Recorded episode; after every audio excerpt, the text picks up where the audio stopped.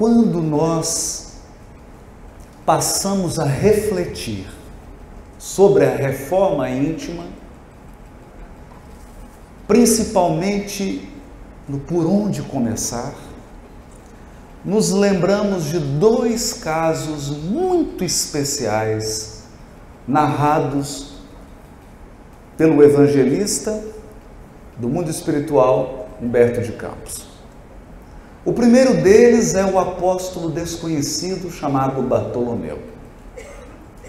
Bartolomeu, segundo Humberto de Campos, era dedicado, fiel, um trabalhador destacado no colégio apostólico.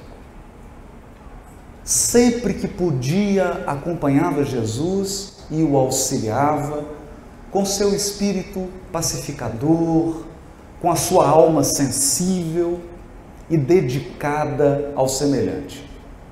Mas Bartolomeu padecia de uma grande dificuldade que tem tomado conta de milhões e milhões de pessoas nos dias atuais. Bartolomeu era portador de uma tristeza profunda, uma melancolia, quase uma desilusão sem cura. Embora ouvisse a palavra de Jesus, embora se sentisse tocado pelo amor e pela lucidez e sabedoria do Mestre, quando Bartolomeu mergulhava na sua intimidade, ele notava algumas imperfeições e algumas dificuldades que o desanimavam profundamente. Quando Bartolomeu então olhava para fora, o comportamento das pessoas, o sentimento que as pessoas expressavam nos menores gestos, a ingratidão humana, a maldade humana. Bartolomeu era tomado de um desânimo que nem ele mesmo conseguia explicar. Em alguns momentos ele chegava a acreditar que o mal sempre venceria que não importava a obra do bem, nem a disposição e coragem dos tarefeiros do bem, o mal sempre encontrava o êxito. Os perversos assumiam o poder e davam ocasião aos mais inconfessáveis desejos essa tristeza profunda de Bartolomeu. É o primeiro caso que nos chama a atenção de todo aquele que pretende conhecer-se, reformar-se e conhecer o ser humano. Sobretudo nos dias de hoje, em que a maldade parece ter se globalizado Muitas pessoas são tomadas de uma tristeza imensa, de uma descrença na vitória do bem. E essa, essa é a primeira armadilha de quem pretende realizar a sua reforma íntima. A primeira armadilha de quem pretende reformar algo é entregar-se ao desalento.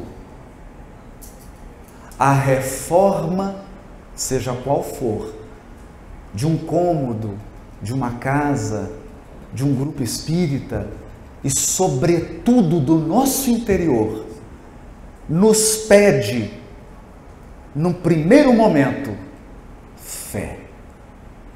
Fé. Porque dirá o Espírito Emmanuel, no capítulo 30 do livro Fonte Viva, porque também nós, os espíritos imortais, imortais, trazemos o gene da divindade. Deus está em nós tanto quanto nós estamos em Deus. Esse é o primeiro ponto que precisamos considerar. Dentro de nós estão sementes divinas que irão desabrochar e irão frutificar abundantemente. Sem essa percepção, todo o trabalho daquele que pretende realizar a sua reforma íntima é o trabalho de alguém tristonho e desalentado. A seara de Jesus não é um lugar para se caminhar de cabeça baixa. É local para se caminhar com bom senso, com cuidado, com disciplina mas com alegria, fé e esperança. Porque na direção de todos os fenômenos da vida está o sol do amor, que é Deus, a inteligência suprema do universo. O mundo não está fora de controle. É que aqui, em examinando o mal em nós, e examinando o mal na sociedade, nós precisamos refletir sobre algumas coisas. Se Deus é todo-poderoso, por que Ele não remove o mal imediatamente da terra? Você já pensou sobre isso? Se você detivesse hoje todo o poder do mundo e tivesse um coração puro, abnegado e amoroso, talvez o seu impulso fosse remover todo o mal da terra, imediatamente, num único golpe. Por que Deus não faz isso? Falta-lhe poder? Falta inteligência a Deus? Falta vontade? É claro que, conhecendo as luzes da doutrina espírita, não podemos responder sim a nenhuma dessas perguntas. Não falta poder a Deus. Não lhe falta inteligência, pois Ele é a inteligência suprema. Não lhe falta vontade. Porque Deus é a fonte do bem, do amor, da bondade e da verdade. O erro não estaria na metodologia? Será que o erro não está na maneira que nós seres humanos temos de resolver as coisas? Pois bem, Humberto de Campos dirá que Deus usa o tempo e não a violência. O maior erro que podemos cometer ao lidar com o mal é usar os mesmos instrumentos do mal. Porque a maldade não se curva diante da maldade. Violência gera mais violência. O mal só se curva ao bem e ainda assim demanda tempo. Tempo. Portanto, a maneira de Deus extirpar o mal do mundo e extirpar o mal de nós mesmos é através do tempo. Vivendo, sofrendo, experimentando, amadurecendo, nós vamos nos reformando interiormente. Imaginem se todos os pedidos que você fez a Deus quando tinha 18 anos tivessem sido atendidos. Há um grande escritor, Oscar Wilde, ele certa vez disse: Se você quiser destruir alguém, dê a ela tudo que ela pedir. Porque os nossos desejos são desencontrados. Nós queremos uma coisa hoje para reformar o nosso desejo daqui a cinco anos. O que era importante e valoroso quando você tinha 19 anos, hoje, com 50, 60, não é mais. O tempo vai burilando o nosso coração. O tempo vai transformando as pessoas. E o tempo conta com uma educadora extraordinária. Uma professora que não tem uma cara muito bonita, mas ela é muito competente. Essa professora se chama dor. A dor primeiro, primeiro, nos torna profundamente humanos. Profundamente humanos. Todas as ilusões de grandeza, todas as ilusões de hegemonia e preponderância cedem quando chega a dor. Na dor, todos somos iguais na dor, gaúcho é igual a mineiro. Porque a dor é igual para todos os seres humanos.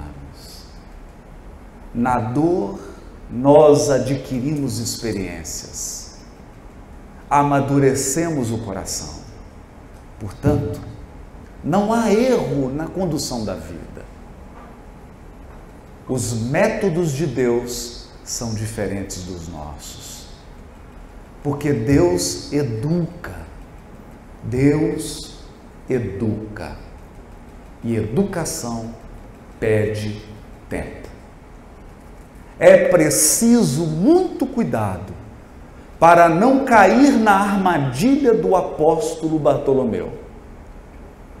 Se você pretende a reforma íntima, se você pretende se conhecer, não se permita o desânimo e a tristeza.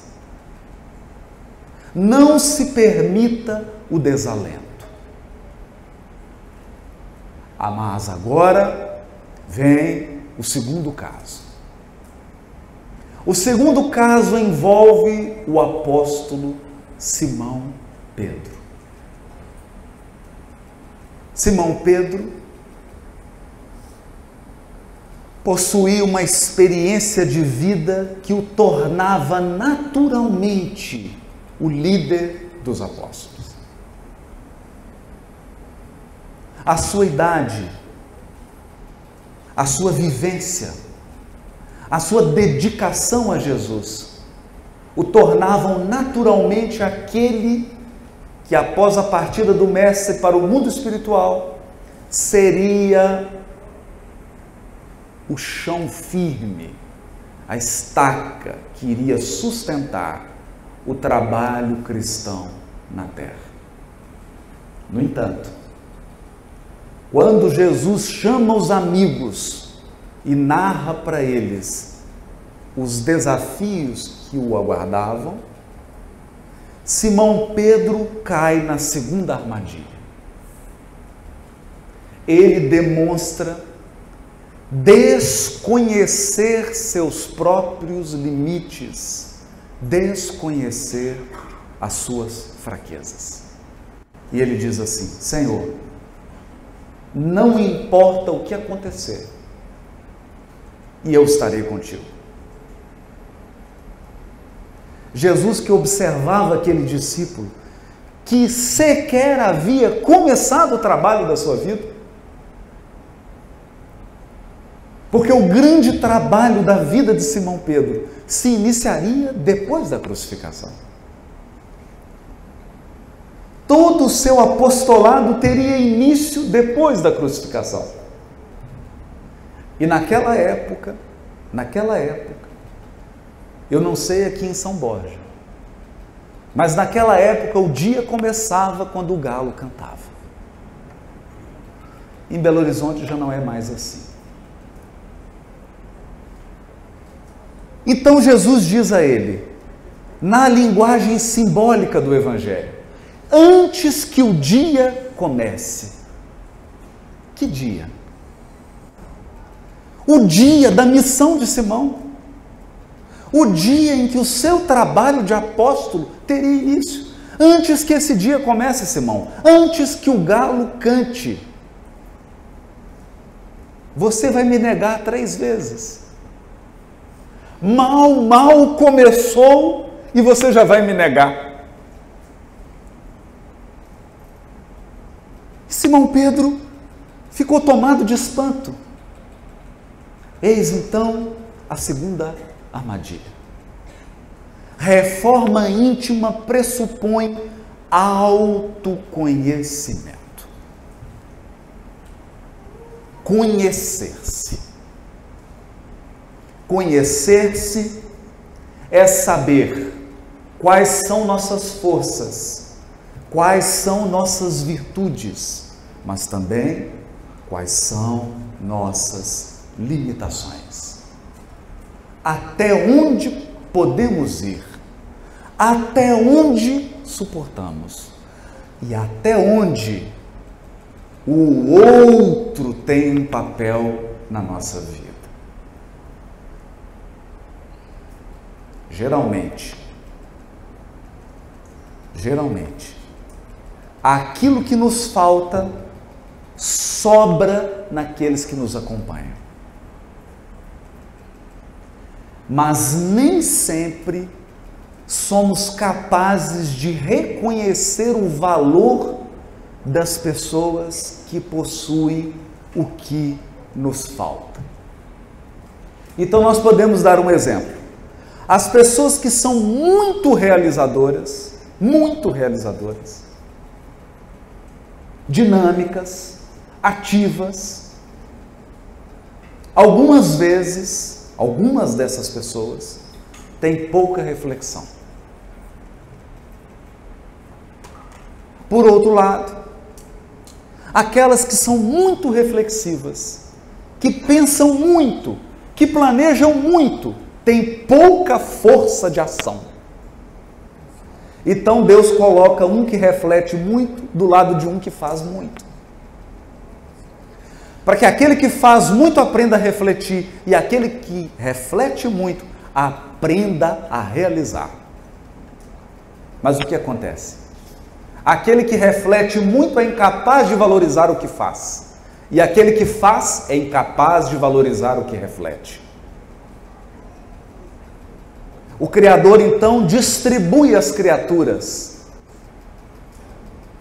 ele agrupa as criaturas para formar grupos fortes, mas isso exige que nós Aprendamos a valorizar o outro. Por isso, doze apóstolos. Por isso, doze. E Jesus ainda trouxe um décimo terceiro, que foi Paulo, o apóstolo dos gentios.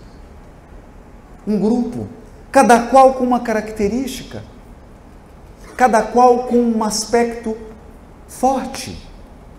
Você pode se identificar com algum deles, não há problema nenhum nisso. O que nós não podemos é desvalorizar o papel do outro. Identificar-se é uma coisa, desvalorizar é outra. Então é natural que você tenha um carinho maior por João Evangelista, que é o Francisco de Assis, mas isso não implica em te retirar o valor de um Paulo de Tarso. Você pode se identificar mais com Paulo de Tarso, mas isso não significa retirar o valor de Bartolomeu. Esse é um ponto muito importante. Porque nós não nascemos em ambientes e não estamos cercados de pessoas ao acaso. A providência divina é sábia demais para nos jogar de paraquedas. Isso não existe. Como diz Casimiro Cunha na poesia de Natal, ele diz assim: Lembra-te de que a ninguém te ligaste de improviso. A ninguém nós somos ligados improvisadamente. Forças do destino reúnem os corações, que precisam cooperar uns com os outros e, sobretudo, aprender uns com os outros.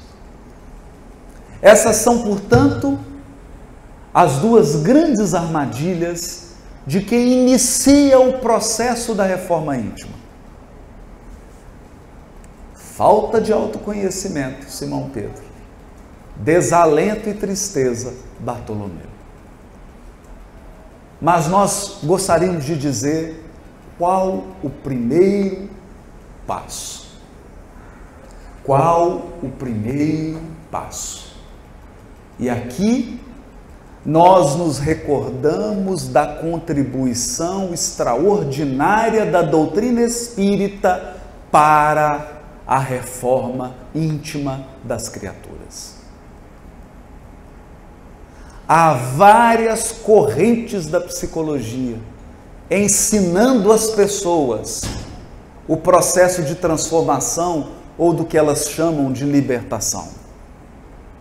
Há várias correntes espiritualistas propondo a meditação, o autoconhecimento, o mergulho dentro de si mesmo. Mas nós ficamos a pensar: de que vale mergulhar num oceano 40 metros de profundidade se você perder a direção? Mergulhar não é tão difícil. O difícil é voltar ileso. Entrar numa floresta e explorar essa floresta não é tão difícil. O difícil é sair dela. Eu posso muito bem visitar o Rio Uruguai, até quero. E posso mergulhar nas suas águas. Mas será que eu vou sair delas?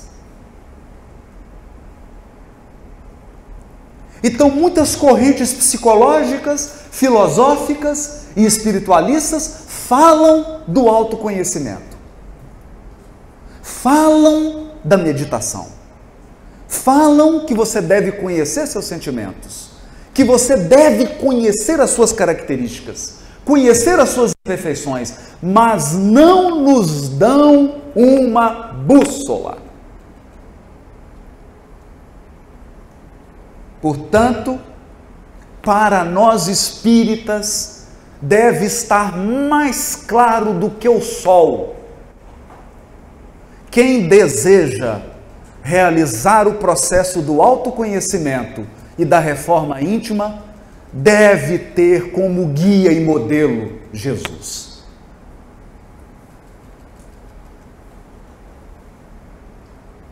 Porque o mais difícil, quando você entra em contato com um defeito seu, é não ser tomado por um desânimo imenso. para examinar se as nossas características precisam ser corrigidas, nós precisamos de um modelo. Ninguém em sã consciência faz uma reforma numa instituição sem um projeto, sem uma planta. Qual é o projeto de ser humano que nós almejamos? Qual é o projeto? Qual é o ser humano ideal? O ser humano ideal, aquele que foi oferecido à humanidade para lhe servir de modelo, de planta, de projeto arquitetônico, é Jesus. É Ele. É olhando para Ele que nós medimos a nós mesmos. Porque senão, falta referencial. Falta referencial.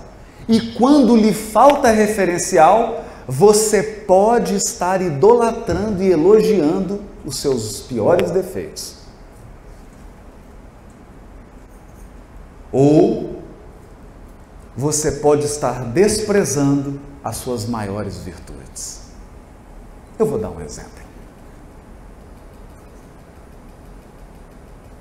Muita gente diz assim, mas eu dei isso para uma pessoa da família e ele foi ingrato. Eu fui bondoso com alguém do trabalho e recebi ingratidão. Eu fiz um bem a Fulano e ele não reconheceu.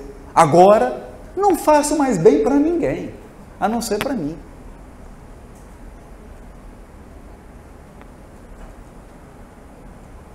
Acontece que se você tomar o modelo que é o Cristo, olhar para Ele, você irá descobrir que o erro, o erro não é de quem dá, o erro é do ingrato. Se você foi generoso e o outro foi ingrato, o erro não é seu, o erro é dele.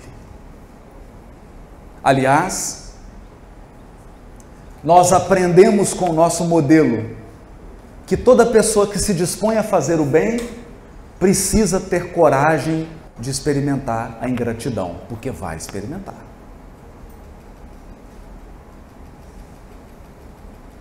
Então você pode estar desvalorizando uma qualidade linda que você tem, a generosidade, porque você está medindo a sua generosidade pela ingratidão do outro. Mas você não deve medir a sua generosidade pelo outro que é ingrato. Você deve medir a sua generosidade pela generosidade de Jesus. Ele é o seu modelo. Ele é a régua. É por ele que nós medimos. Isso nos lembra de um caso pitoresco que a gente sempre conta E eu ouvi o caso da pessoa, mas não posso dizer quem ela é. O Chico adorava animais, todos sabem, e tinha um cachorro que estava muito doente. Isso em Pedro Leopoldo. Ele então acordava muito cedo, trabalhava o dia inteiro, saía do serviço no horário de café de intervalo ele psicografava. Paulo Estevão, outros romances, enquanto os outros funcionários lanchavam, ele psicografava. Acabava o expediente, ele psicografava. Dava oito horas, ele ia para o grupo espírito, espírita. Atendia até as 10, 11, meia-noite, uma da manhã, duas da manhã. Chegava em casa, o cachorro doente, ele ia cuidar do cachorro. Então, uma pessoa, e eu não posso dizer quem, olhou e falou assim: Vou ajudar o Chico. E você sabe, quando um elefante entra num jardim, ele colhe a flor, mas não sobra nada. A pessoa olhou e disse assim: Já sei como é que eu vou ajudar o Chico.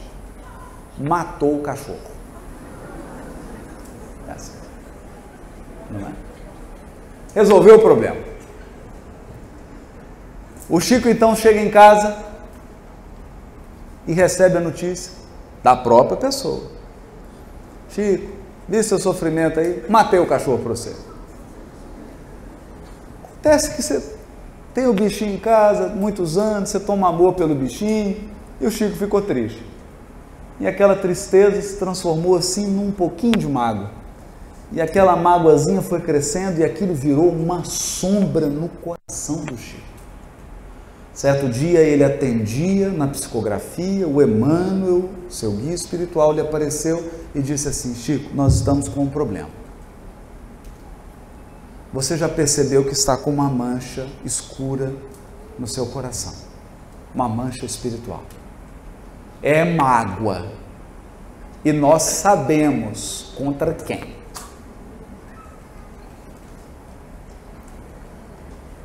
E o Chico então perguntou: e o que, que o senhor sugere que eu faça?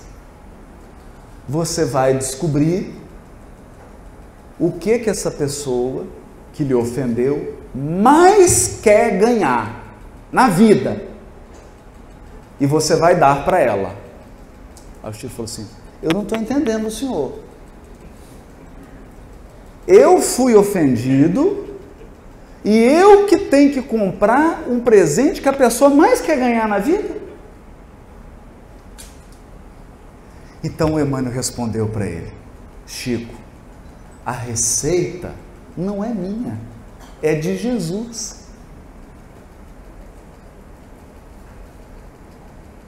Ao ouvir essas palavras, ele se deu conta. Então ele foi, imagina, ganhava salário mínimo. E foi olhar o que, que a pessoa mais queria ganhar. Era uma máquina de costura. Caríssimo. Ele olhou para aquela máquina de costura, olhou para o salário dele e falou: Ô oh, mágoa difícil de tirar. Então ele dividiu a máquina em três reencarnações. Faltam duas para pagar. Dividiu, dividiu, dividiu, perder de vista. Embrulhou a máquina. Imagina, né? Sabe quando você compra uma coisa que você não pode comprar? Hora que passa assim o, o cartão, né? Aí você, você não sabe se você fica alegre com a coisa que você está comprando, você fica triste com o dinheiro que está saindo, né? Então ele pagou aquela máquina, embrulha, faz aquela. Quando ele entrega a máquina para a pessoa, a alegria, a gratidão daquela pessoa foi tão poderosa que uma luz saiu do peito e foi em direção ao coração do Chico e limpou toda aquela névoa de mágoa e ressentimento. Então o Emmanuel lhe disse: agora sim está resolvido o problema. Não da máquina, mas do coração. Então, toda reforma íntima que não conta com um modelo ela é um labirinto. É um labirinto. É um labirinto. É muito fácil diagnosticar problema. O difícil é a terapêutica. Diagnosticar defeito nos outros é fácil. É fácil demais. Então nós precisamos ter essa sensibilidade. Precisa se autoconhecer? Precisa. Precisa entrar em contato com as emoções? Claro. Você precisa saber seus limites? Precisa. Precisa saber até onde você pode ir, até onde você não pode ir? O que você suporta e o que você não suporta? Precisa. Mas quem é o seu modelo? Porque você pode pegar um modelo, se você eleger, você pode. Eu não aconselho, mas você pode. Você pode eleger um outro modelo. Mas ele vai mais bagunçar do que arrumar. Vai mais bagunçar do que arrumar. Portanto, essa é a extraordinária contribuição do Espiritismo para o autoconhecimento. Porque o Espiritismo nos apresenta Jesus não apenas como um líder religioso, não apenas como um fundador do cristianismo, não apenas como um símbolo, uma cruz para ser pendurada na parede. O Espiritismo nos apresenta Jesus como um modelo a ser visto, olhado, examinado e um modelo a ser copiado. Copiado. Se você fixar os olhos nesse modelo, se você buscar na sua vida se aproximar desse modelo, ou melhor, se você tentar aproximar sua vida da vida desse modelo, você vai ser muito feliz. Do ponto de vista espiritual. Porque você vai compreender duas coisas as qualidades que precisam ser desenvolvidas já estão em você. É só uma questão de cuidar da semente. É uma questão de agricultura. Você precisa ter os talentos de um agricultor. Eu vinha andando pela região, vendo esses campos maravilhosos e fiquei pensando nisso. Pensa num agricultor. Ele prepara um terreno imenso, imenso, mas ele não tem garantia de que vai colher. Você já pensou nisso? Você já pensou que da hora para a outra pode cair uma tempestade e arrasar toda uma plantação? Você já pensou, e sobretudo aqui no Rio Grande do Sul, que tem hora que faz tanto frio, tanto frio, que parece que o Polo Sul veio para cá? E isso pode arrasar toda uma plantação? Então, o primeiro ato de um agricultor é um ato de fé, porque ele ara a terra, ele corrige o pH da terra, ele escolhe a semente, ele semeia, ele cuida, mas ele tem fé ele não tem garantia de que vai colher, ele tem expectativa de que vai colher, mas nem assim ele deixa de plantar. Então, para fazermos reforma íntima, é preciso a fé de um agricultor. Agora, é preciso também o cuidado de um agricultor. Ninguém joga semente e vai passear. Você joga semente, precisa adubar, aí vem uma praga, aí você precisa consultar os especialistas e adotar uma medida que ajude a corrigir aquela praga. Aí você precisa capinar, você precisa cuidar do terreno, precisa corrigir o pH da terra, precisa saber a hora, a hora certa de colher, precisa irrigar. Há uma série de cuidados, uma série de cuidados. E muitos de nós acreditam que vai ouvir numa palestra sobre perdão e amanhã vai colher sacas e sacas de perdão. Não. Perdão é uma semente que precisa ser cultivada. Hoje você perdoa aquele cunhado que te falou uma coisa, que cunhado sempre fala, né? Apesar de que eu não posso reclamar do meu, não, que ele é muito gente boa. Então, um familiar, né? Para não dar nome, né? Alguém da família, sua ou da da pessoa que está com você, não é? Então você vai treinando, você vai cultivando. Você começa primeiro desculpando. E aí a semente vai crescendo. Aí uma ofensinha você consegue perdoar. E aí a sua plantação vai crescendo. Aí você consegue perdoar algo, uma ofensa um pouquinho maior. Então, se não cultivar o perdão, você não colhe perdão. Paciência é a mesma coisa. A mesma coisa. Paciência a gente cultiva, a gente cultiva.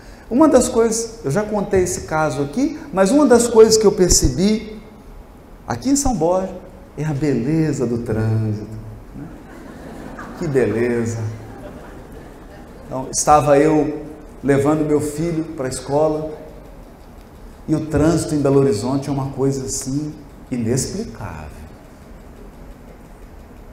A pessoa, antes dela entrar no carro, você olha para ela, é um senhor, uma senhora pacatos, calmos, educados. Mas quando a pessoa entra dentro do veículo, senta no banco do motorista, a pessoa se transforma. Ela se transforma. Ela fica agressiva lá em Belo Horizonte, né?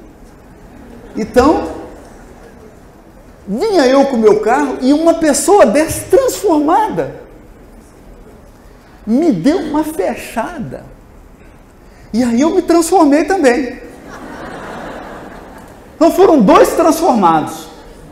Aí eu esperei que o sinal fechou e a gente ficou lado a lado. E eu abaixei, eu já estava tomado. Então eu abaixei o vidro, meu filho olhou para mim. Tá nervoso, pai?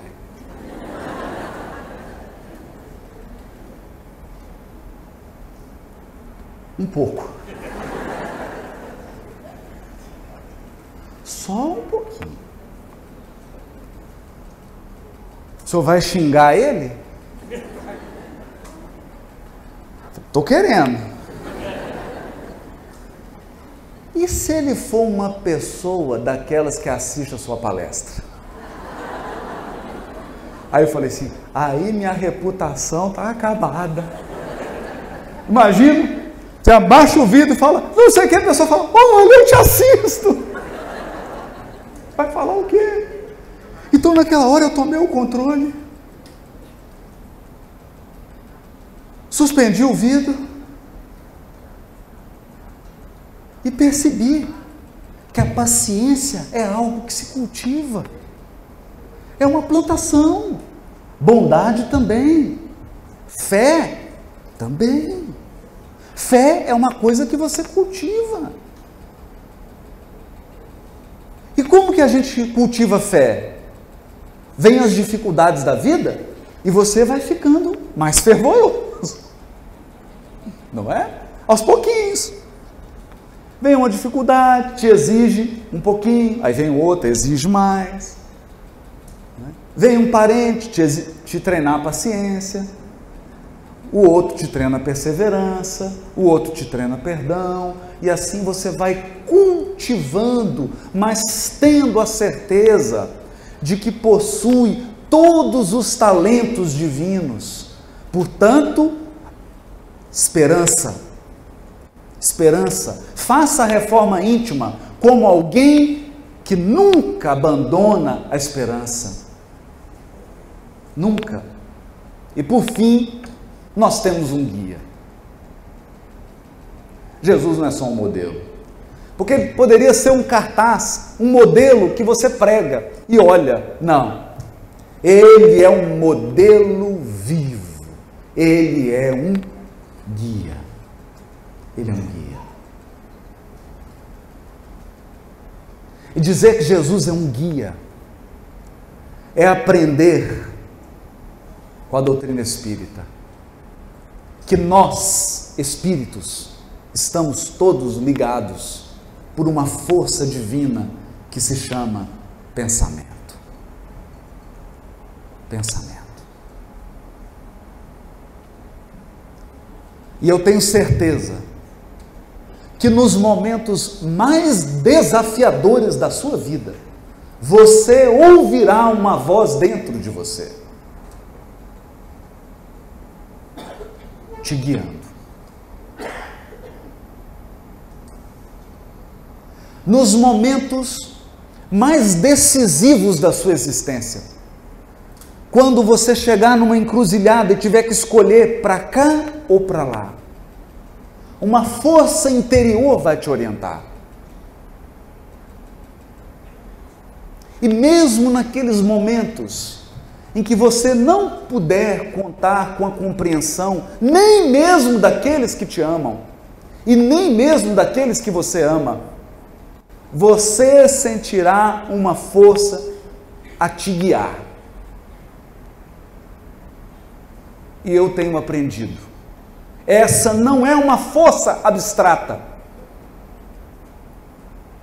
O Cristo nos guia através do seu pensamento. Você tem nome para ele. Você tem nome. Se até o Waze sabe o seu endereço, que dirá Jesus? Você tem nome e endereço. Você está sendo acompanhado. Você está sendo tutelado. Há um propósito na sua encarnação. E você fez planos.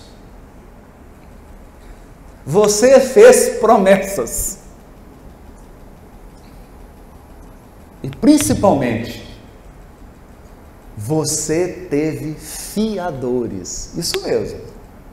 Fiadores. Fiadores são espíritos que chegaram e você estava tudo enrolado, programando a sua encarnação, e você disse assim: Mas eu não tenho mérito. E aí chegaram aqueles que te patrocinam a existência e disseram: Eu vou ser fiador. Deixa ele ir. Eu empresto. E eles esperam por você, te acompanham, te tutelam. São os que mais têm esperança na sua vitória, são os que mais vibram. Os que mais vibram quando você cumpre seus deveres e seus objetivos de vida. Você está sendo acompanhado e no mais alto nível de toda essa hierarquia e de seres que te amam está um espírito que é nosso guia. Que planifica, que planeja nossas muitas existências. É um guia, amigo, inseparável. Portanto, agora, com essas informações, nós podemos realizar com fé, com esperança, com otimismo e com muito trabalho a nossa reforma íntima e o nosso autoconhecimento. Muito obrigado. Boa reforma íntima para todos nós.